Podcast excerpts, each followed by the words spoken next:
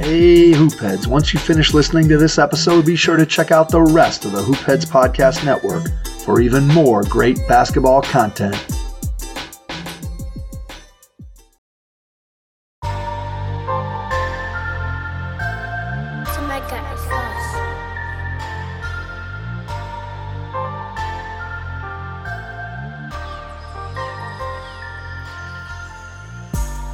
What's up, everyone? I'm your host, JJ Rivera, and I'm joined as always by my co host, Kenneth Wilson. And welcome to 305 Culture, a show where you feel the heat. Yeah, now yeah. let's get down to business and talk some Miami Heat basketball. Well, Kenneth, how you doing, man? I'm good, man. I can't complain. Always glad to talk Miami Heat ball. a few duds to talk about, but it is what it is. Let's get it going. Yeah. So let's start. For first off, Happy New Year to our listeners. I hope this new year of 2022 brings you much joy and and people do what they want with their lives. Anyway, Heat 120, Rockets 110. The final day of the year 2021 saw the Miami Heat have a. I, th- I don't think the final box score reflects how much they thoroughly dominated the at least the first half of this game because they got outscored in the second half. But still, they were up by I want to say 25 at one point, and then things kind of unraveled from there. But the Heat still managed to maintain control, although Houston made a made a pretty nice run there in the late in the game. But Jimmy Butler, his highest scoring game of the season, season high 37 points for Jimmy Butler in Houston. Boy, it's good to have this man back, Kenneth. Won't you agree? Yeah. I mean, but you're foreshadowing, so you know. Yeah. I mean, there's an unfortunate part that we're gonna touch on here, but yeah, let's let's keep it positive for now. Uh, comments on the Houston game.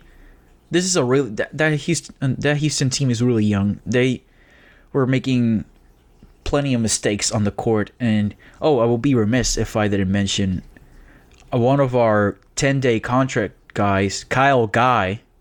No pun intended.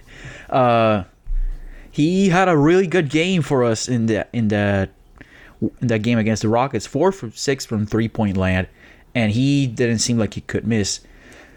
And he played really well given the circumstances and all. I think that he didn't even practice before that game because they were supposed to play San Antonio on the 29th. But that game got postponed because Miami did not have the requisite eight players available for that game. So they had to postpone that, and that game will be played on February the 3rd, I believe. It was announced yesterday. We're recording on January 4th, the year 2022. First podcast of the new year. So, Kenneth, any thoughts on the Houston game before, you know, what would you see about from Houston?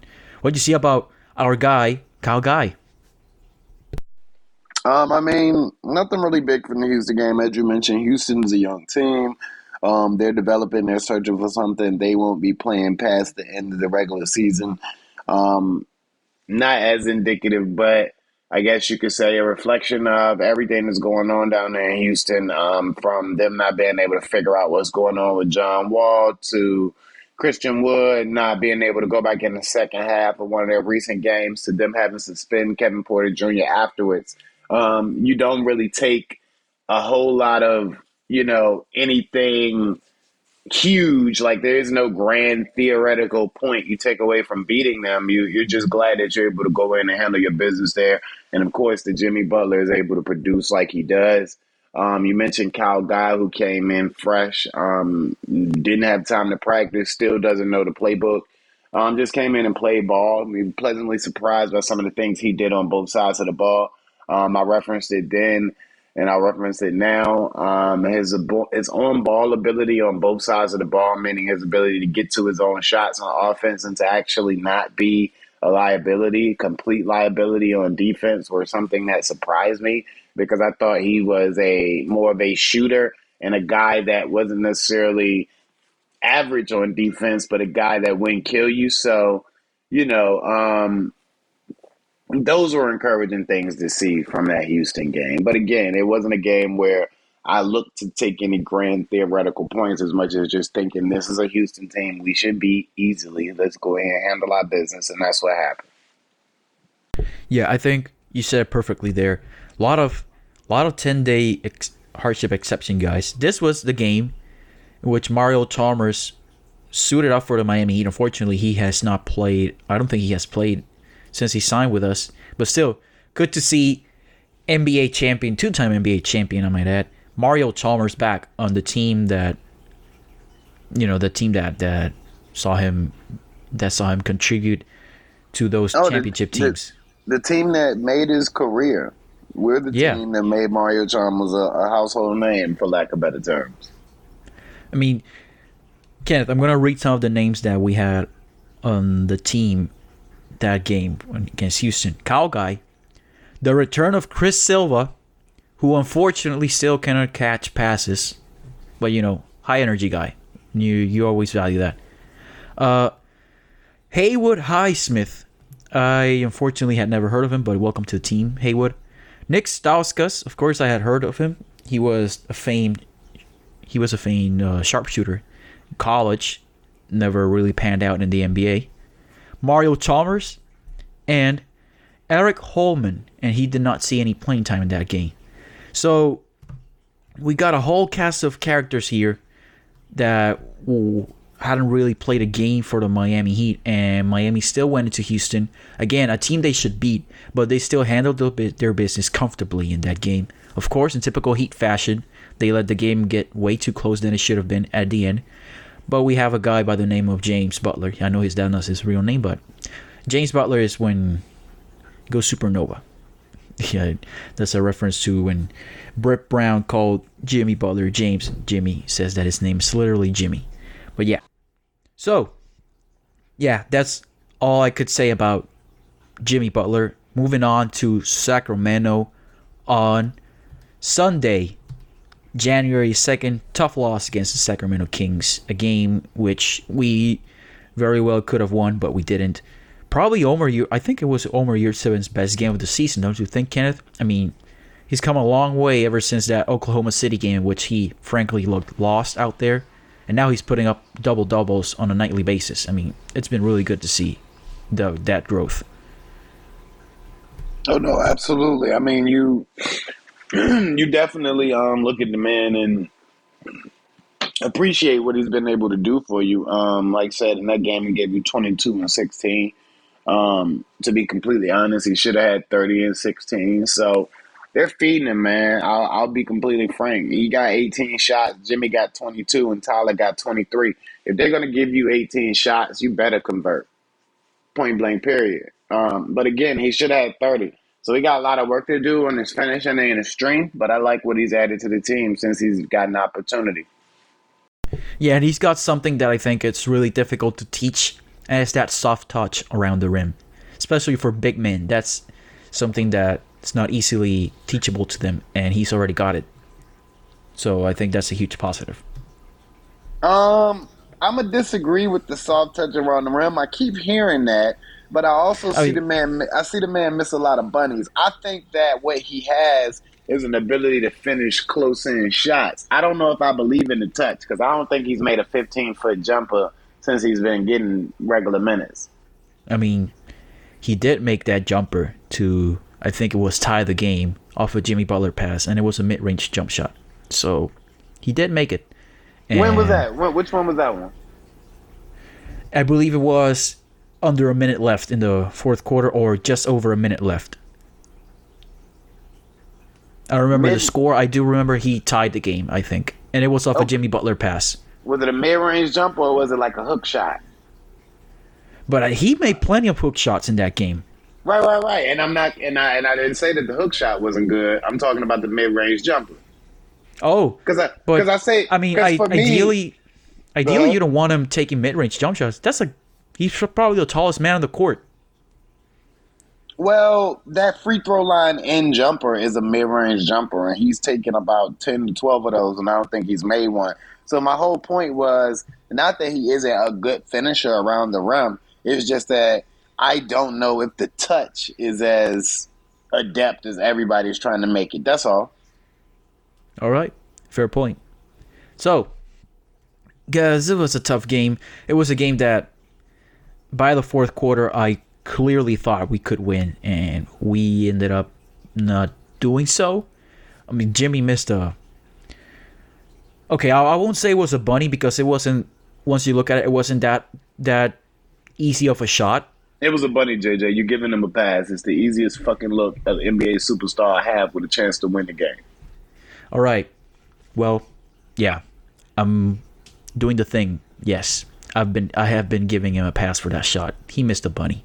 It is what He it is. did, and and it's simple. I mean, he gets all of the passes because he Jimmy Butler. He Jimmy Butler. He typically comes through in that moment, and you don't knock a guy who the only reason he fails is because he'll try so damn hard. However, because it's Jimmy, you also have to hold him to the same standard that you hold Jimmy to on every other occasion.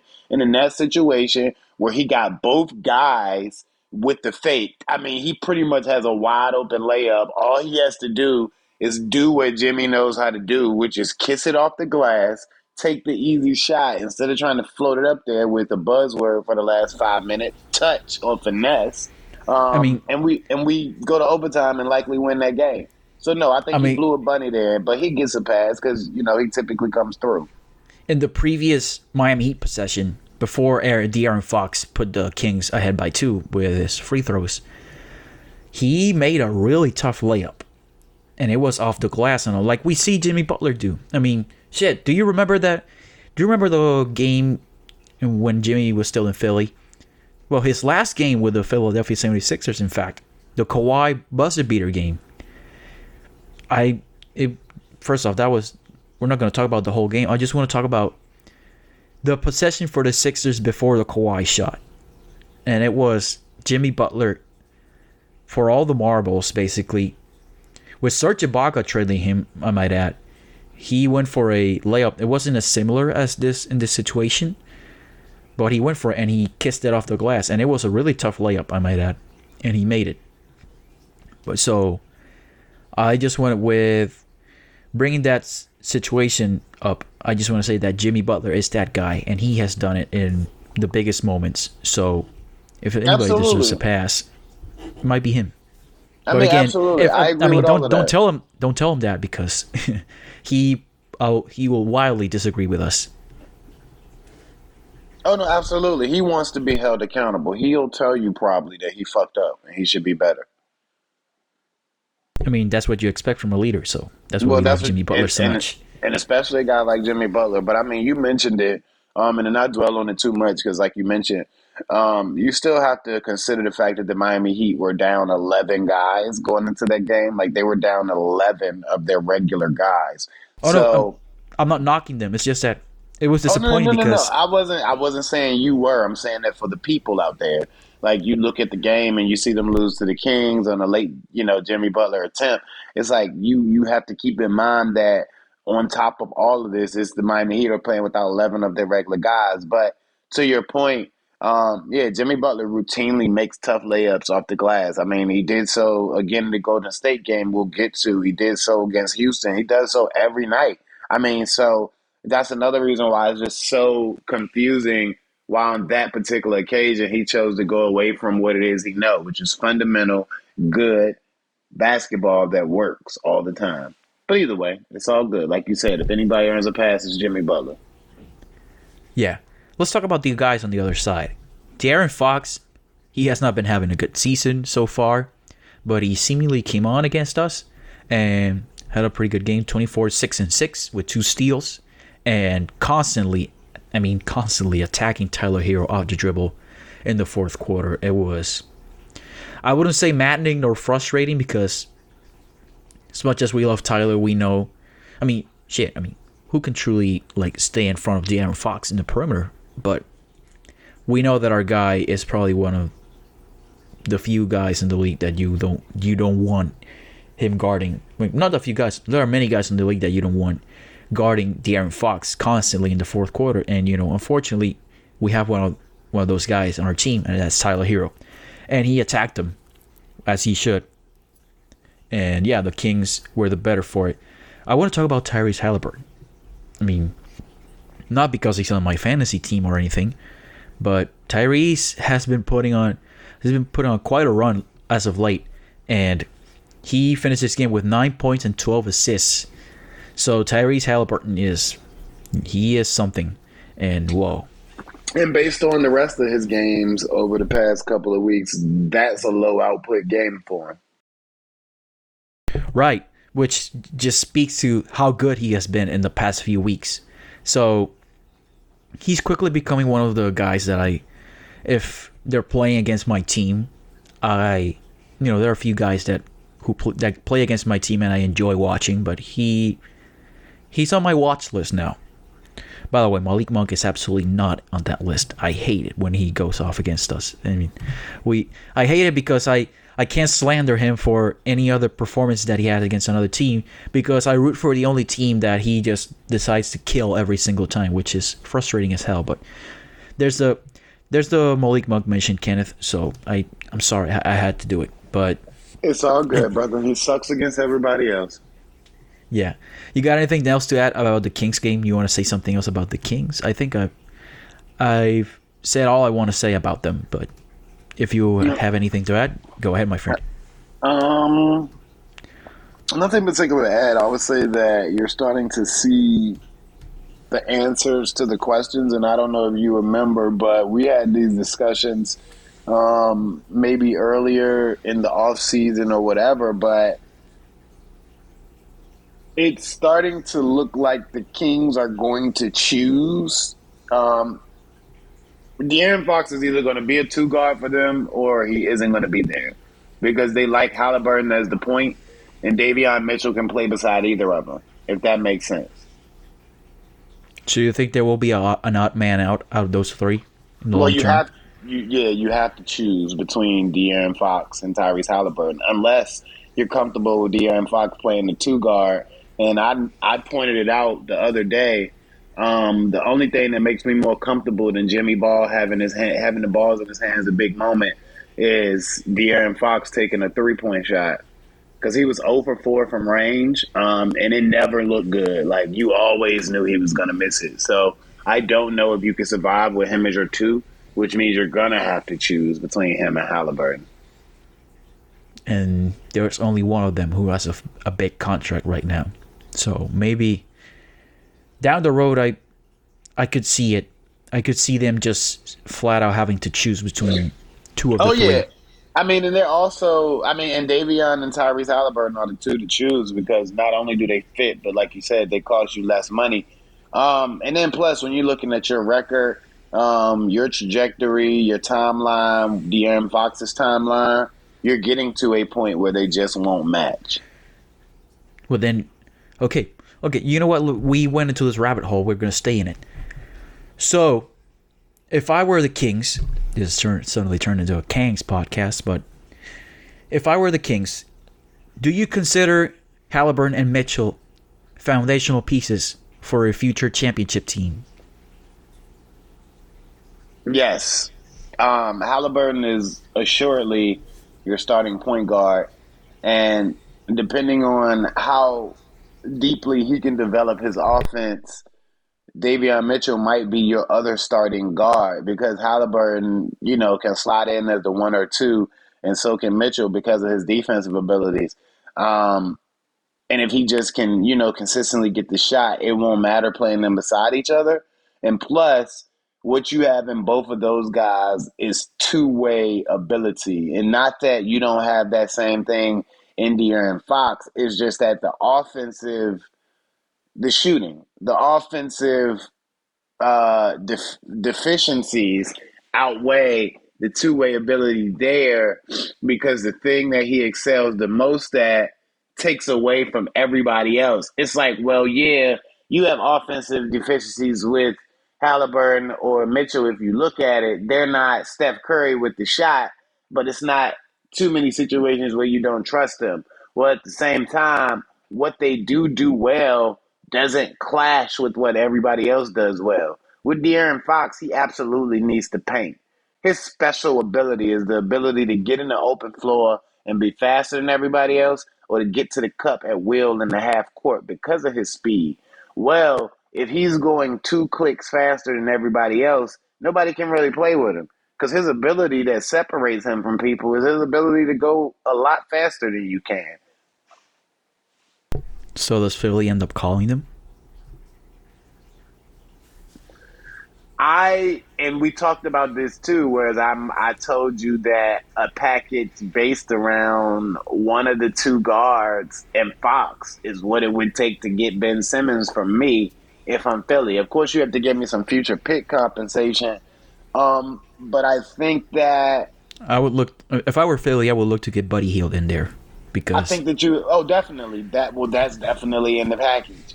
Um, and even at this particular time with them, you know, so down on Bagley, I think you have them throw Bagley in there as well, just for like a sweetener.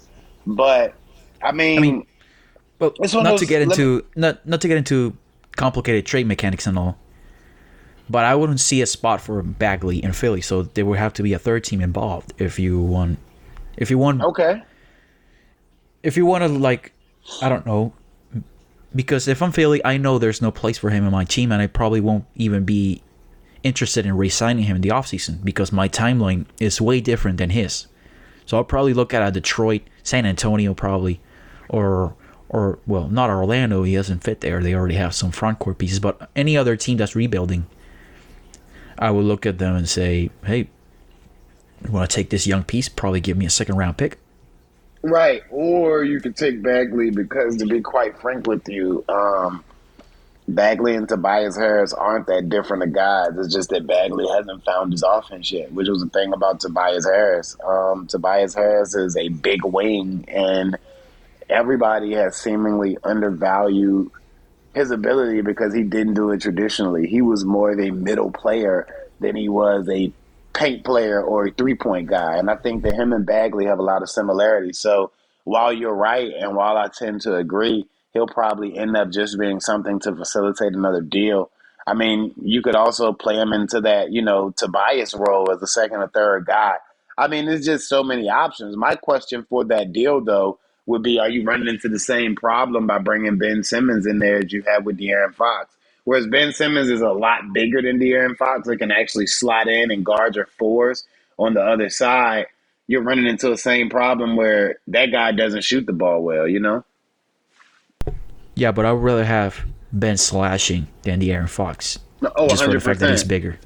Hundred percent, but I'm talking long term. I'm talking long term outlook. That's just something that you have to consider. If it's me, do I make do I pull the trigger on both Philly side and Sacramento side? Hell yeah. But I'm just saying it's something you have to admit if you're being honest. You know.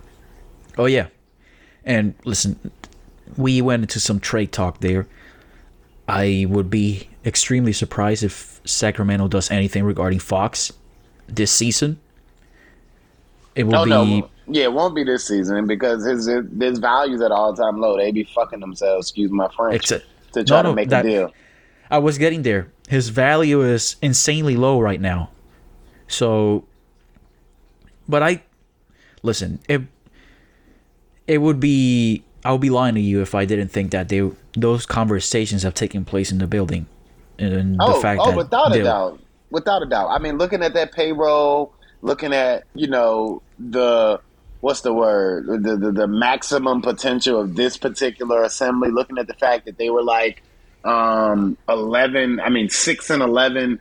Uh, or something like that before they fired Luke Walton, and they haven't been much better under Gentry.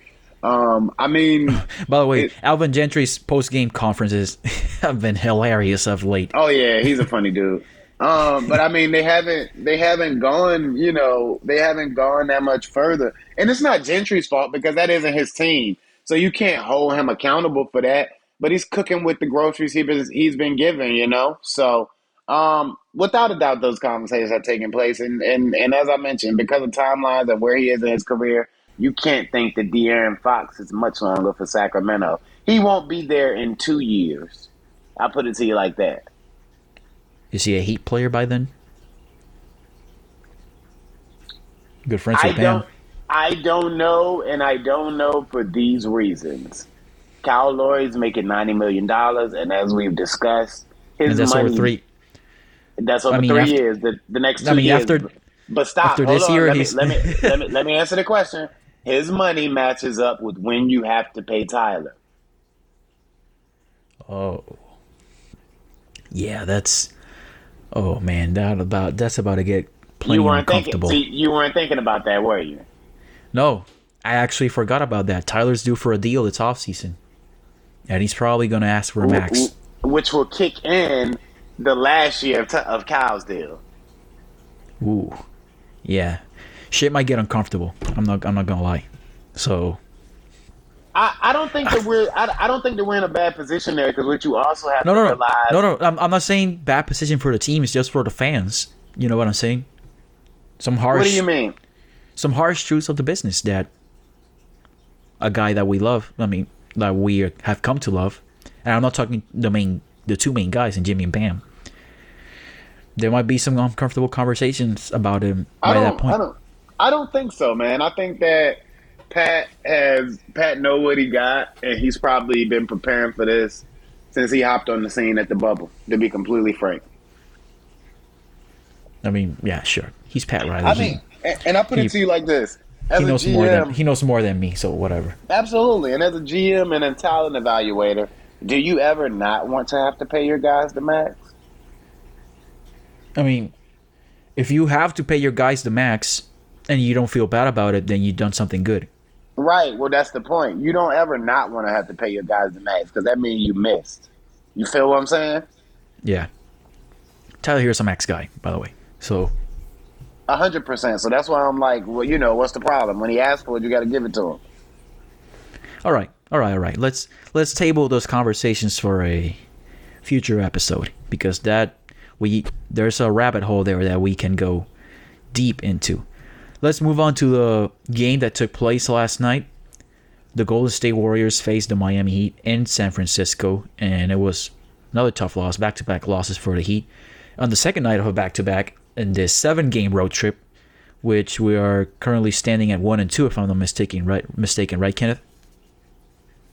Yes, at the current moment, one and two. When you look at the fact that we are supposed to have played four games along the road trip right now, but the Spurs game got postponed, as you mentioned. So Yeah. just looking at Houston, Sacramento, Golden State, one and two. Well, boy, that last night's list again was really long for inactive guys. Gabe Vincent did not play. Max Strus, Duncan Robinson, Victor Oladipo. You know, we don't we didn't expect him to be out there at this point. Honestly, KZ Okpala, Markieff Morris. Something that's really starting to worry me that that man we have. He said that there would be an update soon, and it's been a week and we haven't And we heard from still haven't heard one, right? So unless there's Basically- another there's unless there's another injury there, in which in typical Heat fashion they won't tell us. Right, they keep it close to the vest. Two things there. We mentioned about Markieff. He's had a, a history of neck issues, so there's a little bit of reference or there's a little bit of uh, extra detail to that story. This isn't his first neck situation. The second thing, um, as far as Golden, speak, uh, sorry to interrupt. Speaking of situation, our, our guy Crotty, we haven't seen him, but Ruth Riley's doing a really good job. So Absolutely. Ruth Riley always does a great job. Um, before Crotty, Crotty went down with COVID, by the way. Crotty had a COVID situation. Um, It's, it's, I mentioned, how, go ahead. known by known by a PCR test action. So Absolutely. Absolutely. Um, I referenced how good Ruth Riley and Jax are on the radio, so it doesn't shock me that Ruth Riley Hunter is that good on TV because I mean she's just that good when it comes to calling, you know, basketball games. Um, however, now to go back to um, the situation as far as the game goes, when you look at what they had on Monday night against the Warriors, they got one of the eleven guys back. PJ Tucker. PJ That's the- Tucker. that's the easy way to say it. Out of the eleven guys that they've been missing, they got one of them back. Woohoo! I thought it was I think it was Ira Win- Winderman, like the reporter for I think he reports for the Miami South Herald or something. Nope. Or South South, Florida, South, Florida Sentinel. Yeah. Yep. I mean, was it him who had the typo on the tweet that says PJ Brown was going to come back for the Heat? I was like, oh, I didn't Oh. see that. Wow, but it wouldn't have shocked me because you're probably thinking that he's reporting news. You know what I mean? Because you do got Joe Johnson and Lance Stephenson, and as we mentioned, Rio signing deals. Um, it's not. Lance Stephenson returned to the Pacers. Lance Stephenson's back with the Pacers. Yeah, it's 2012 again, man. Well, see, it's funny you say that because last night I was cooking, and for some reason, I I know what was happening. I was cooking, and I had the NBA TV highlights going, and Ropesh and Isaiah Thomas and Candace Parker were on there talking about Trae Young's 56 point game. Um, and I was thinking, I remember when they had a lot of guys out, Born Ready had came back from them, had came back for them. Lance Stephenson, Born Ready is what they call him. Um, I wanted to, I was thinking about was he still there? So you're telling me that he didn't stick with Atlanta, but he's now latched back on with Indiana. Yep. Well, The what do you fucking know? Oh man, life like is crazy fourth sometimes. right? It's like the fourth time. I think because he's after I know he's after been the with him three times. after the Charlotte deal, you know, he came back, right? After that Charlotte deal went awry, Yeah. that Well, here's the thing. That's how he ended up with Atlanta. He played for Nate McMillan in Indiana too. And you gotta ri- you gotta realize Frank Vogel was his original coach. yeah, and Frank Vogel's now. I mean, shit. I mean, I forgot. Lance Stephenson also played with the Lakers, mm, LeBron's first season there. He, he Oh, man. definitely did. He definitely did.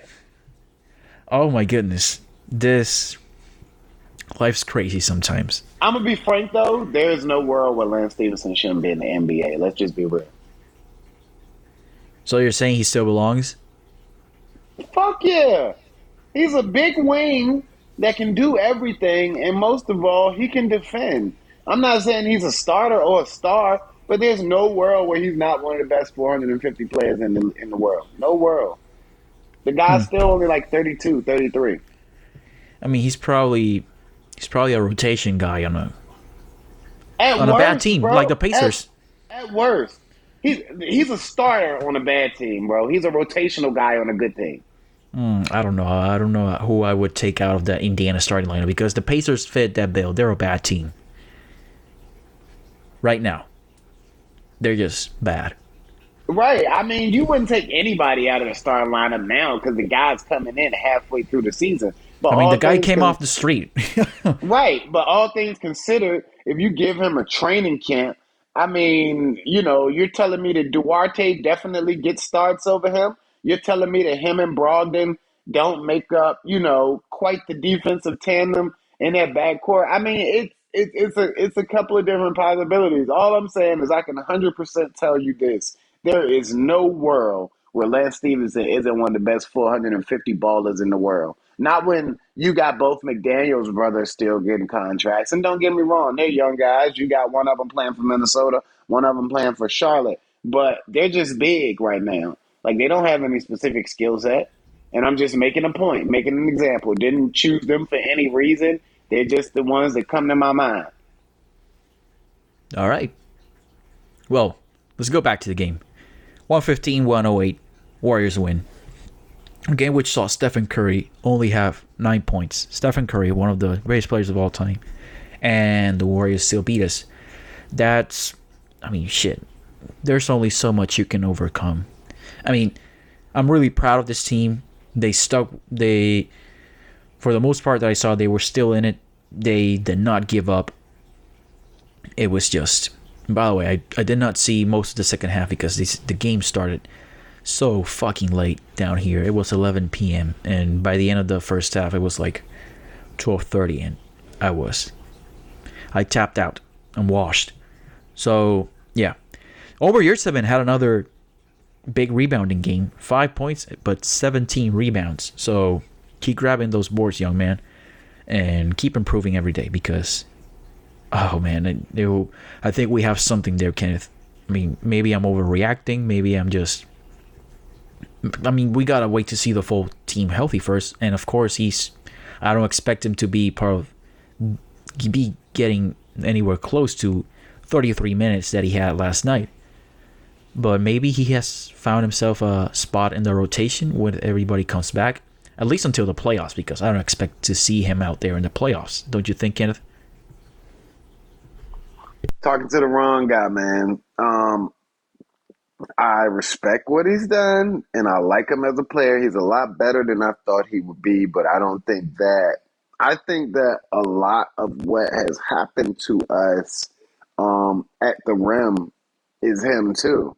Like for here's the thing when you're Oh no no no! I'm I'm not I'm not absolving him of any like. Our defense has been shit for the past three games. Right, and that's my point. So I don't know if he's running anybody's spot. I still want Dedmon as my second string center, and I still want Bam as my starter because you have No, to grab me. You have to grab me twenty boards and score me twenty points when you're allowing fifteen points on the other end. No, that's what I meant. Like when everybody's healthy, Bam and Dedmon will get the lion's share of the center minutes. But maybe he could get I don't know uh, a little run in there, so he can keep improving. That's oh, what I oh mean. Oh no, I, oh yeah, I definitely agree there. I mean, he's definitely he's definitely a part of the future. He's a he's a core part of the future if he can continue to play this. If he can continue to play this way, I just don't want people to automatically assume that he's arrived. No, he still has a lot to work on. And before we can hand over the keys to him and say you're our guy every night, we got to be able to trust you on the defensive side just as much as we trust you on the offensive side. And right now, you're just big. You're not good on defense. You're just big. And that works I mean- to be a barrier sometime, but there's There a lot of time the teams, if you were our regular full time guy, teams would attack you all night long. But because you've only been playing for a couple of games regularly, they haven't done that yet. But if you were the full time guy regularly, he would be attacked all night long. Just like early in the Golden State game, how uh, was it Golden State or was it the Kings game? Either way, I know he had two fouls quick in one of these games, and that's the situation that would happen if he were a regular guy, and that's because he has a lot to learn on defense. Oh yeah, I mean, he's got a long way to go to play even average NBA defense. He's got he's got a hill to climb there, but still, I have faith in him. And as we have seen, we have been burned once after having misplaced faith on a big, tall guy. I didn't want to invoke that name. I didn't want to invoke that Oh, name. I he who didn't shall not be it. named. I didn't want to the- do it, but I'm glad you did it, JJ. I'm glad you said it because we've been here before, haven't we? Oh yeah, and it cost us a lot. Oh, it I cost mean, us a lot. I mean, a hundred million dollars. man. Oh man, but we're here now. Okay, so I mean, Absolutely. so I mean, you gave your for- synopsis. for- on Golden. Go ahead. no, for a minute there, it seemed like have this scene being in this place seemed like a pipe dream, like three years ago, and look where we are now. So, but yeah, continue. Um, I disagree with that too, man. I, I put it to you like this, and I, I I didn't know how we would get here, JJ. And Pat, we trust. I believe that wholeheartedly. I might have we we all might have to give Pat Riley a year, a year and a half to recalibrate. But if you trust in Pat, just know that he's gonna get you back to a place of contention. Um, Trust as in, far as trust in Pat and Andy. Absolutely, absolutely. Well, you trust in Pat because he's the face, but he got the great people beside him and under him, and Andy and Spo, and working with Micky and all of the people in the Heat organization. So, yeah, man, you Shane- just trust Shane that they'll be absolutely. You trust that they'll be able to, um, you know, make things happen. Shane only left so that he can start to implement himself into other things, but that's that's a different story. Um, because he can come back anytime he wants. But I, again, a different story. To the to the Warriors situation. Look, man, with the way that the Warriors started out shooting in comparison to the way that the Miami Heat started out shooting, the Warriors should have been up twenty to twenty five points in the first quarter. Um, when that didn't happen, when the Heat kept it, you know, to twelve or under for much of the first quarter, you knew that some at some point in the second half they would make it a game again. That didn't take long as they proceeded to make it a game again quickly into the second half. Um, and then late in the third quarter, Jimmy Butler turned his ankle. Um, and he's had several ankle injuries over the past couple of weeks and throughout this season. So that really bothers you. But up until that point, the Miami Heat were right there. And this is again down 10 guys when the Warriors are getting back most of their regular guys. And yeah, Steph Curry wasn't having a game, but you have to give some Heat some you have to give the Heat some credit there. But for the most part, they were right there in this game, and the Warriors were just much better offensively up until that point.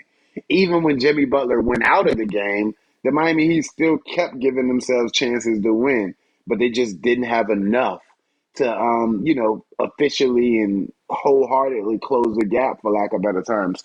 I'll stand on this notion. If all things are equal, meaning if the Miami Heat give the same type of effort and Jimmy Butler doesn't get injured, I'll go on a limb and say that the Miami Heat win that game. And you wouldn't be. I wouldn't say you were far from the truth, my friend. Unfortunately, there's only so much you can overcome. I mean, next man up and all that, but Right, and, I- but but let's. I don't want to cut you off, but I had to say this: next man up doesn't apply to certain guys. There is no guy that can fill Jimmy's void for this team, and you know that. no, no, that's what I meant. You can say next man up all you want, but there are guys that you simply can ju- just cannot say next man up. And of course, in team sports, that's you know it's kind of like that's like a taboo or something, or or it's forbidden to say that. Yeah, if it's your quarterback, your pitcher, or Jimmy Butler, ain't no next man up. Yeah, if it's like for example, if the Bucks say, if the Buccaneers say next man up and Tom Brady goes down, there's no next man up there. So What are we talking about? What are we talking about? What do you mean? That's Tom freaking Brady. Ain't no next man up. It's over. It's over. yeah, and with our current situation, COVID, injuries, and all, there's no man, no, there's no next man up for Jimmy Butler. So, for our sake, I mean, unless Let's just Michael, hope that he's unless, fine. him- unless Michael Jordan is out there somewhere and he wants to keep playing. I mean, I don't think he's he's not he doesn't have the Heat culture right now. Oh, okay, fair enough. We need to we need to ingratiate him with the Heat culture. I mean, we have his jersey retired, so that's a start. so all we got to do is pull it down. I mean, shit, unless he wants to wear number 45 again. We're going back down the rabbit hole, JJ. we always do this. Oh, all right. Let's let's preview the week. So on Wednesday, January fifth, day before Three Kings Day. Happy Three Kings Day to my fellow Latin Americans out there. Uh, we play the Portland Trailblazers in Portland, a team that sucks ass right now. There's no better way to say it. They is there another way to say how bad this, the Blazers have been, Kenneth? I mean, they beat they beat Atlanta yet last night, even with Trae Young's 56, but also Fernie Simons at 43. oh my God, that's that was offense galore in that game. But still, this is a team that currently stands at 14 and 22. Meanwhile, we have a 23 and 15 record. So this is a game that I expect us to win, but they still have a guy on the other side. Apparently, two guys now that Fernie Simons has gone off, but they ha- still have another guy on the other side that you have to game plan for. He's one of those guys. Even though he's having a bit of a down year, he's come on recently. He his averages are still nothing to sneeze at. 24, 4 and 7. So um, the guy I'm talking about, of course, is Damian Lillard. One of probably one of the best scoring guards we have, scoring point guards, I, I should say, that the league has ever had. But he is with a really bad team right now. So Kenneth, what do you expect from this game? Obviously, I I don't expect to see Jimmy Butler out there. I would love to be wrong, but I don't expect to be, see him out there. We haven't gotten an official update on him, so I don't know how that bodes for the future. But let's hope that he's okay. Kenneth, you have the floor. Um, there's not a really whole lot to say, man. Like you mentioned, Portland isn't a good team. Damian Lillard is Damian Lillard, but he hasn't been Dame. It hasn't been a lot of Dame time, for lack of a better term, throughout the season. Whether you want to look at the consistency of playing or him not being able to I find mean- his shot. Sorry, sorry to interrupt. I would be remiss to not to mention he did not play yesterday. Right, absolutely. Um, which gives a guy like Anthony Simons, um, the Simons, the chance to show up, but also, you know, uh, respect and condolences to Simons, who mentioned that he lost his grandfather a day before um, Monday night game, so that kind of inspired that performance. Condolences So- to his family. Absolutely, absolutely. Always a tough situation to lose a loved one, especially a patriarch like that. Um, so yeah, I mean, but but but as we stated, man, the Portland Trailblazers aren't a good team. You always have to be aware of Damian Lillard. They have some talent over there in Portland. When you look at what they have in Nurkic, you think Nassir Little's finally coming on. Um, you like I said, you look at Damian Lillard, you look at Simons, who can explode on you at any minute, but they're not a good team. Um, and to be frank with you, I still trust Kyle Lowry. Kyle is still of a hell of a player. And when you talk about the opportunity that we had to win the game, even without Jimmy Butler and Golden State on Monday, a lot of that was due to Kyle Lowry, who came back in and played a lot of the fourth quarter with five fouls. Um, a guy like that just gives you everything that he has, and even when he's not knocking down shots or doing the scoring for you himself, he's making your team go to a point where it's hard for anybody else to beat him. So I trust Kyle Lowry enough to be able to take us into Portland and get us a win because, as mentioned, they're not a good team. Yeah, I and Kyle we trust now. This is the second guy we have said that we trust in this podcast, but still, and Kyle we trust. Well, he, it's funny. To, it's funny though because to be quite frank with you, um, Kyle is probably an extension of Pat Riley. Funny how he, a guy that has never played a single minute for a well up until you know the season, a new signing, and he's and he feels like he has been here forever. Right. I mean, because Pat is a guy that do whatever the fuck it takes to win, and whether it be dive, complain all game long, uh, guard five different people, take the three, go get the rebound, kick it out, and then reposition yourself to take another three. Kyle Lowry's that same type of dude, man. Whatever the fuck it might take to win on any given night, he's with it. Yeah, and I just hope Raptors Twitter doesn't find me after saying that that you know Kyle feels like he has been here. He's forever. a lifer, man. He was always meant to be here. They were just holding on to him until he could get the way he was meant to be. I mean, I, I just that man. I don't want to get too much into it, but Raptors fans, man, there there's something there. That, did you see? By the way, we should we should talk about this. Let's spend a like two or three minutes on this.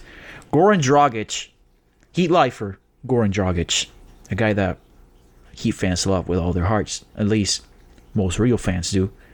He was seen practicing, like working out in the Miami Heat facilities. This is when this is where the Raptors basically. How many DNP's coaches decision has he racked up this season? I think I've barely seen him play for the Raptors, right? And they're all coach's decision. Absolutely. I think Goran has only played in like four games. Yeah, and rest of the time has been DNP's. Huh. So, I mean, shit. Welcome you the culture still welcomes you, Goran. Oh, I mean, absolutely. Here here's a scenario. There's a there's a scenario for him to come back this season with the Miami Heat, and I know they would love to. They would welcome him with open arms because that There's- second point guard spot, I that second point guard spot is his to take. There's a scenario this season I didn't know, and I'm gonna be completely honest with you.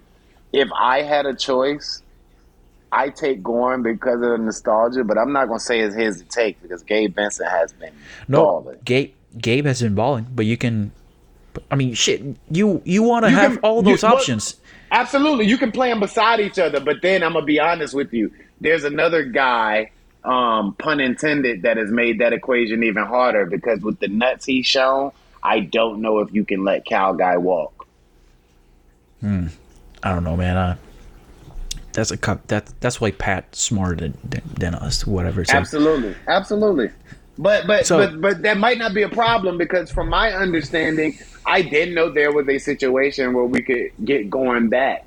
Um, Yes. Because all of the, even if he clears waivers, you would think that he then has to go through another process before the Miami he can sign him. But tell me, do tell. listen, listen. I'm, I might be talking out of my ass here, but I think I'm right. According to CBA rules, I might be right. Take what I say as a grain of salt. I'm not a reporter. I'm not anything. I'm just a guy. I'm not Kyle Guy, but I'm just a guy. Kyle, Goran Dragic would have to be traded, and if that new team decides to buy him out, the remaining whatever money is left on his contract, Right. He then has Then to he clear can- waivers at that point. and then he can sign with us. But if the Raptors buy him out, he cannot sign with us. He can outright. sign with any team besides the Miami Heat. yes. But he But has if- to be traded first, and then basically he has to be bought out by the second team. We can't Yes. get him directly from the Raptors, and that's why I meant he has to be waived, and then there has to be another thing to happen. Because another thing is, if he's waived, if he gets at least another ten day, and then as a free agent again, we can still sign him. I believe so, too. But I think the most likely scenario for him would be to get traded and then get bought out. However, what team does that? I don't know. I don't Yeah, know. and that's and that's why I don't think it's in the cards for this year because I think the Raptors just hold on to him as a roster, you know, as a roster placeholder I, I will say though, anything. he's a nice salary salary filler for a trade for a big right. contract. And that's what I mean. At worst, you can use him in the offseason to help facilitate a deal. And when you're talking about a guy like Masai Ujiri, he's just not going to give up a business piece like that. Doesn't make sense. Yeah, so to Raptors fans out there, knowing your GM, he won't give him out for nothing. So don't be surprised if he just rides out the season with you guys and racks up those game checks while having a nice day in Miami. Right, which means that he won't be able to. Well, you just spoiled, you know, you buried the lead. But I was about to say, which means he won't be able to return to his house in Miami until next season. But he won't be able to work where he lives until next season. Because believe me, he's back at Miami. Oh shit! I think he's. I wouldn't be surprised if he's been living here for the past month. So Oh no, definitely, at least, at least. Because like we mentioned, he hasn't played but five games for Toronto, and it's it, it's there's And no. and it seems like it was a mutual decision to just let him do his shit. Absolutely, and it's not irony that he was in the Heat's practice facility. Like he don't just show up by himself. He had to get permission from somebody. So we'll just leave it there. Yeah, come back, Goran. We want you back. Absolutely. at least for one more season.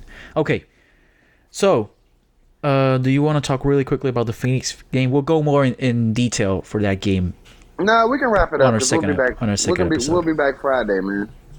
No need to take up some I'll of just- our points. All right, I will just say one thing.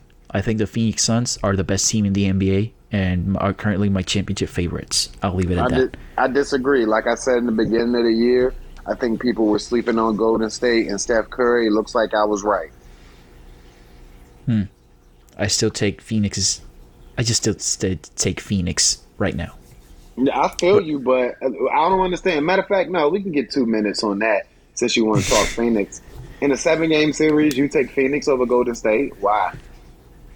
First, I don't know how Clay's gonna look when he comes back. Doesn't matter. To I me, it matters. White- to I- me, it it- matters. It does matter, but it only matters for Golden State. I think even right now, you're looking at two evenly matched teams where Golden State might be a little better. Devin Booker is better than Andrew Wiggins, but they're comparable. Chris Paul, um, Steph Curry's better than Chris Paul, but they're comparable. But when you look at them as duos, Devin Booker and Chris Paul is very are very comparable, or slightly worse than Steph Steph Curry and Andrew Wiggins, right? Nah, I still take Paul and Booker. Wow, that now that my friend is a shocker because I take Wiggins and Steph. And I, listen, I know how good Wiggins has been this season. He has been truly good, really. Finally, Right. looks like he. But in a seven-game series, I just I haven't I, I don't know how Andrew Wiggins will look in a seven-game series. He has been to the playoffs only once in his career. See what Jordan, you're looking at. Jor- what- Jordan Poole. I mean, l- l- l- let me finish this, and ahead. then I'll let you. Jordan Poole, fantastic story and whatever. I still, I still only seen him in the play-in. You know, Bjelica and Porter Jr. They have, I, they're veterans. I think I can trust them in a playoff ro- rotation. But the thing is, how many guys does Phoenix have that you would trust in a seven game playoff series that you can just put out on the floor? Which, and let me rephrase that question. Which seven do you feel more comfortable with Phoenix's seven guys over Golden State? I do. I feel more comfortable with Golden State seven guys because let me ask you this: you could have said the same thing about Phoenix last year, but why did you feel comfortable with them? Because of the guy they had leading them, right? Yeah, fair point.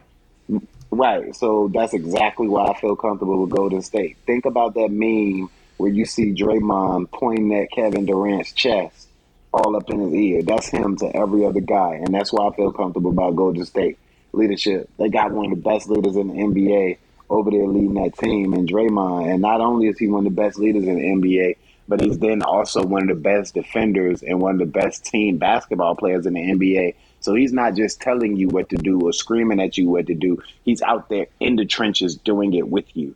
And then when you look at what you were talking about, yeah, I see the offensive electricity of Booker and all of that and you don't know how Wiggins is going to do in the playoffs, but you're talking about from an offense perspective. What I do know he's going to do is be able to get me 10 points a night. If you get me 10 points a night and play the near elite defense on Devin Booker that you played for the rest of the season, you've more than fulfilled your duties. Because the other guy can go get me 40 if I need him to. And, my, and, it, and it won't be hard. I don't know. I'm still looking at the Warriors rotation. I feel more comfortable with Phoenix. But anyway, we can Uh, we'll dive into that on our next episode. So, Yeah, we, With that we being can. said- I mean, play, because player for player, Golden State's a better team, but we can leave off on that. Last word, Kenny. yeah. With that being said, thank you for listening to this episode of the 305 Culture Pod. You can listen to us wherever you get your podcast. Please subscribe wherever you get your podcast as well. Leave a five star review and a five star rating and a short review on Apple Podcasts. We really appreciate it as it helps the show grow. Follow us on Facebook, Instagram, and Twitter at 305 Culture Pod.